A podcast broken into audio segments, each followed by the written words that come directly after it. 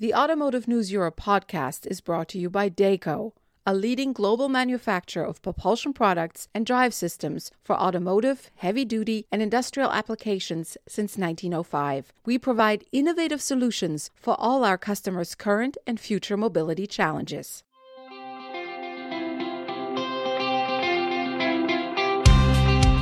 Hello, and welcome to the Automotive News Europe podcast for September 2nd, 2021. I'm your host, Doug Bolduc, managing editor at ANE.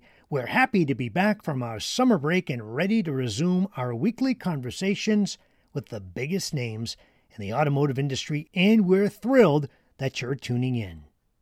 Vitesco Technologies is just days away from finally becoming a publicly traded company after having to postpone the move temporarily because of the pandemic.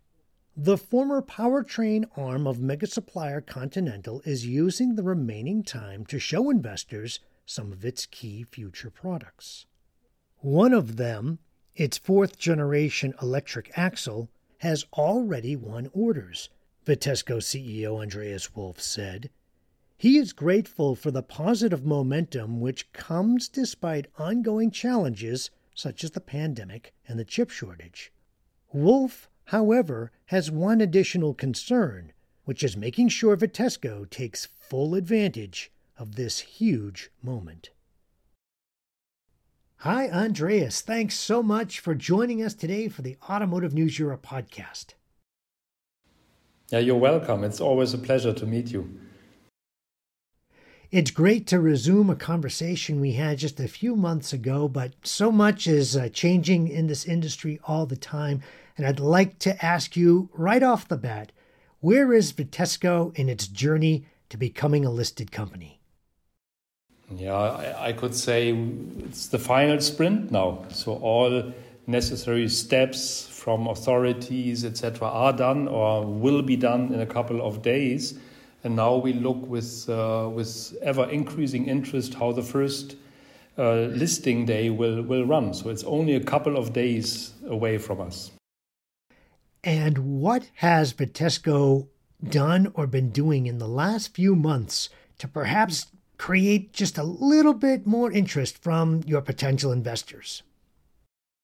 Yeah, we have seen a lot of investors, and what we do is we show our products. We physically show our products. We show them our fourth generation of the electric axle. We have shown also what we are doing on the inverter side, also the fourth generation um, already, and, and, and they are happy to see that we were able to, to move into that direction also of modularity. So, not all products developed from scratch, but taking the same generic base and then making customer applications. And I'm really happy that we already got orders for this fourth generation inverter, inverter for the fourth generation electric axle so that all moves into the right direction.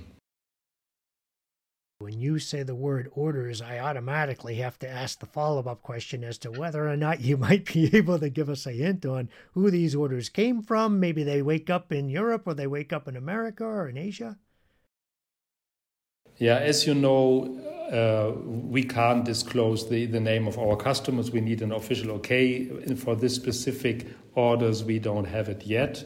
But uh, our, our business is international. We are active in all parts of the world, and the orders came from all parts of the world. All righty. Well, that will have to suffice as the answer. As we know, there are very strict rules on what you can release when it comes to information, so we, we totally understand. Now, that leads perfectly into my next question about can you give us an idea on some of the bigger wins that you guys have had in the last couple of quarters? Yeah, first of all, we, we have an um, extremely broad product portfolio. So we cover from 48 volt technologies up to uh, the high end, so the battery electric vehicles. And what I'm really proud of, I will only mention one, is the recent award we had with, with Hyundai for an 800 volt system, because that, that is this high voltage part of uh, the electrification where all in all, we are forecasting that will be the major trend for the next uh, decade or so. So, very happy that we got that order. The other thing is that uh, looking a little bit back, we are sitting on more than 13 billion order intake uh, for electrification only. And that's not only the typical products, the inverters and battery management systems, but also control units or thermal management. So, also the traditional business units inside Vitesco Technologies taking advantage of uh, the electrification taking place. What are your thoughts on the infrastructure here in Europe for battery production? Are we at the level that you would be satisfied with for your customers? Yeah, the, the, the battery production we looked at more in depth roughly two years ago whether it would make sense for us to, to basically uh, step into it. And with all the data we had, and I can give you one example, we basically said it's, it's, it's not our world. That's not where we are coming from. We don't have the DNA, we don't have the skills to move into that uh, arena. One other reason is that we see uh, the, the, batteries, especially for the high voltage side, to be part of the car, to be part of the chassis. You, you know that they are normally built in, into the underfloor part um, of the car, and that, that is where our customers, the OEMs of the world, um, have to take uh, um, yeah, their responsibility and have to, to implement that and integrate that in, into the development of a car. That's why, all in all, we decided um, back in 2019 that everything around the battery, battery infrastructure, battery production is nothing what we are doing.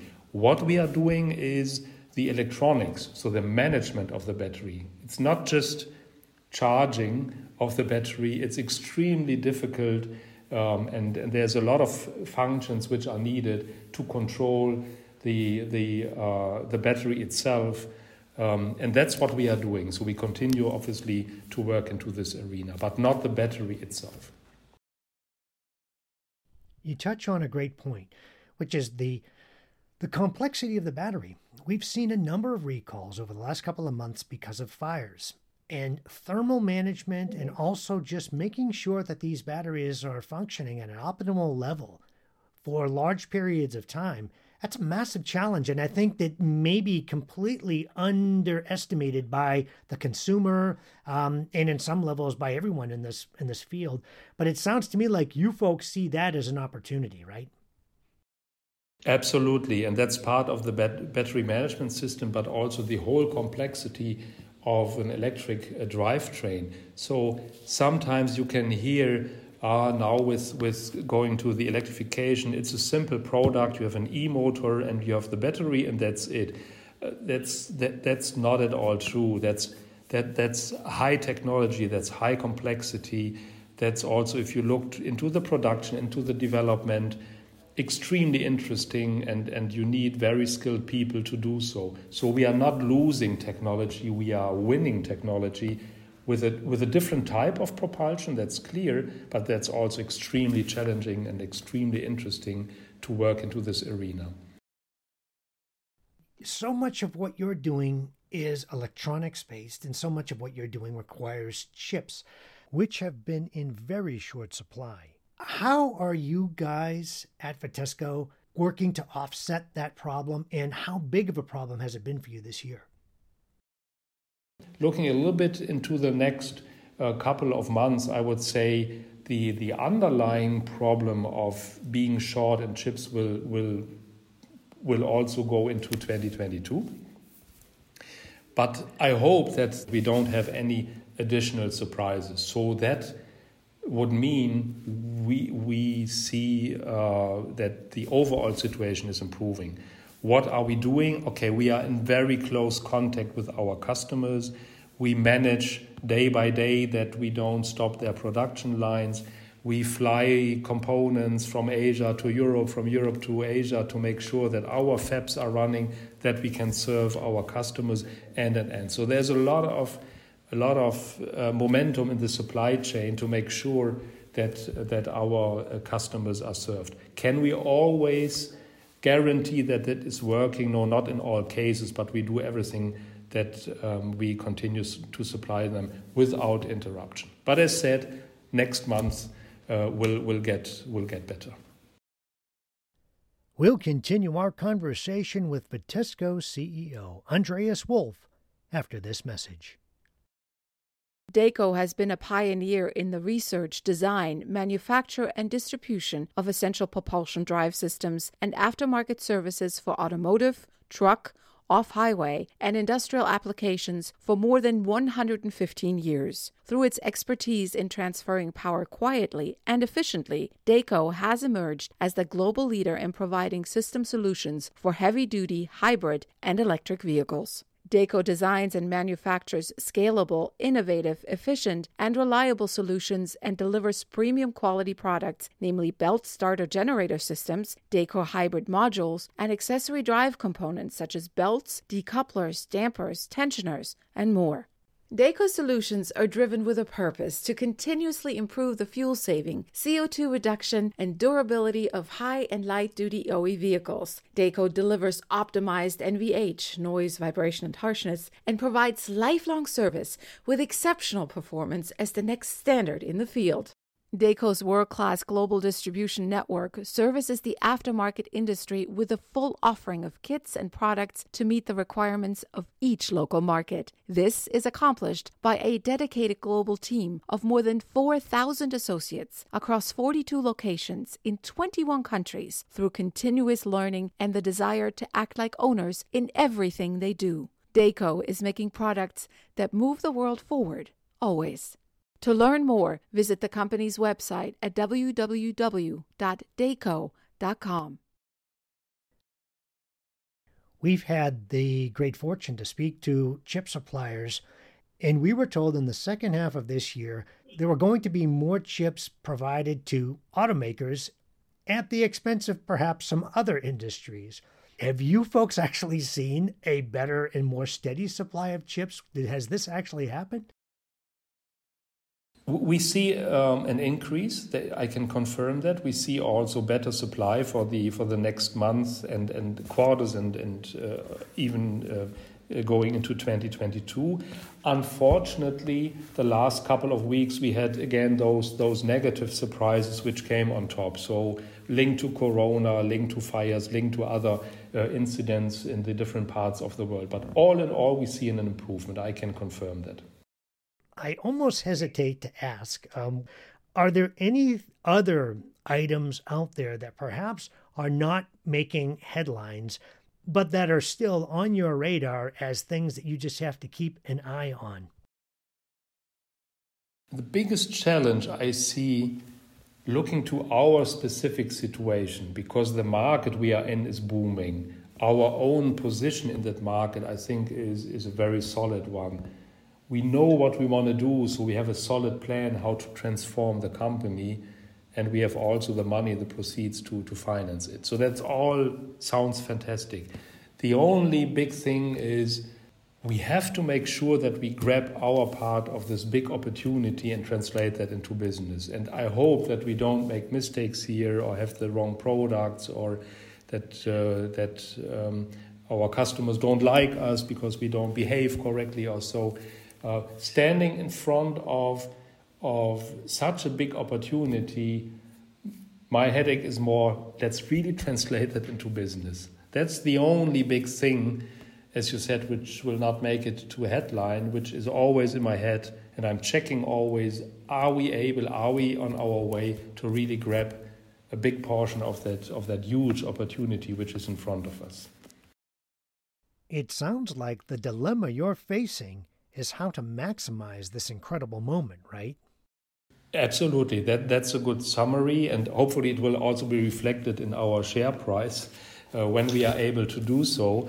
And uh, yes, that, that's, that's our goal. And I can only say I'm extremely happy to be part of Vitesco Technologies and being um, yeah, in, the, in the middle of that, of that challenge we have, but it's a very positive challenge one of the incredible luxuries that you have is that you get to see orders coming in and you get to have some bit of an idea of where the markets will be heading in the years to come.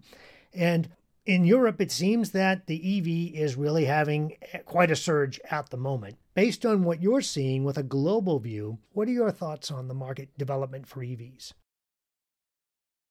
Yeah, if I take the, the recent developments and announcements, we all have seen what the percentage of battery electric vehicles for this and that customer is.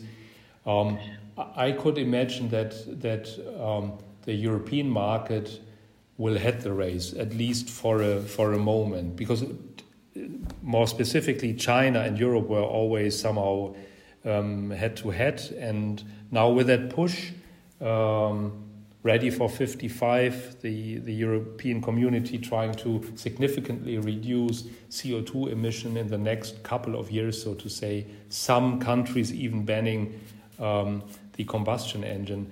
I, I, see an extremely strong push, uh, especially, especially in Europe.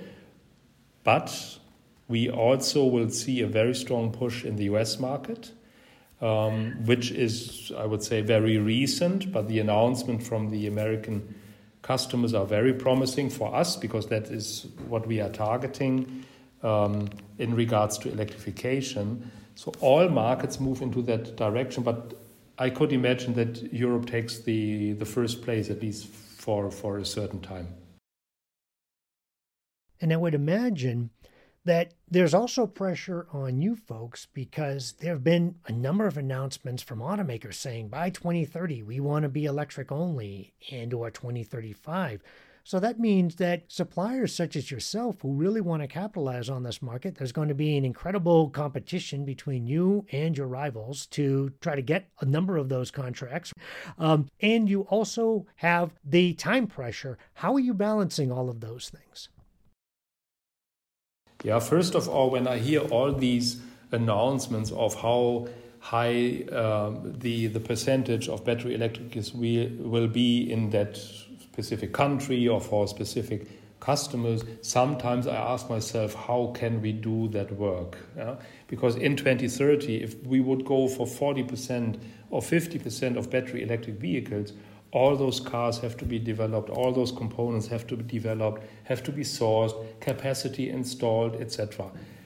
How can we do that? So um, I want to make sure that we serve our customers, and when we get the orders, that we really make sure they have on time the products they need. So that's that's one part of what I'm thinking. Obviously, the other part is, hmm there will be competition. We want to have a, a, certain part of the cake. How can we make sure that we grab um, a big portion of the opportunity we have in front of us? It's both. It's a little bit of we have to help the industry to transform. We are part of it. On the other hand, yes, there's competition, and I, I would like to be a bigger, bigger transformer maybe than, than competition.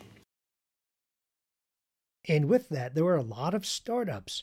How are you guys sort of separating the players from the potential players from the we don't think these guys have a chance players?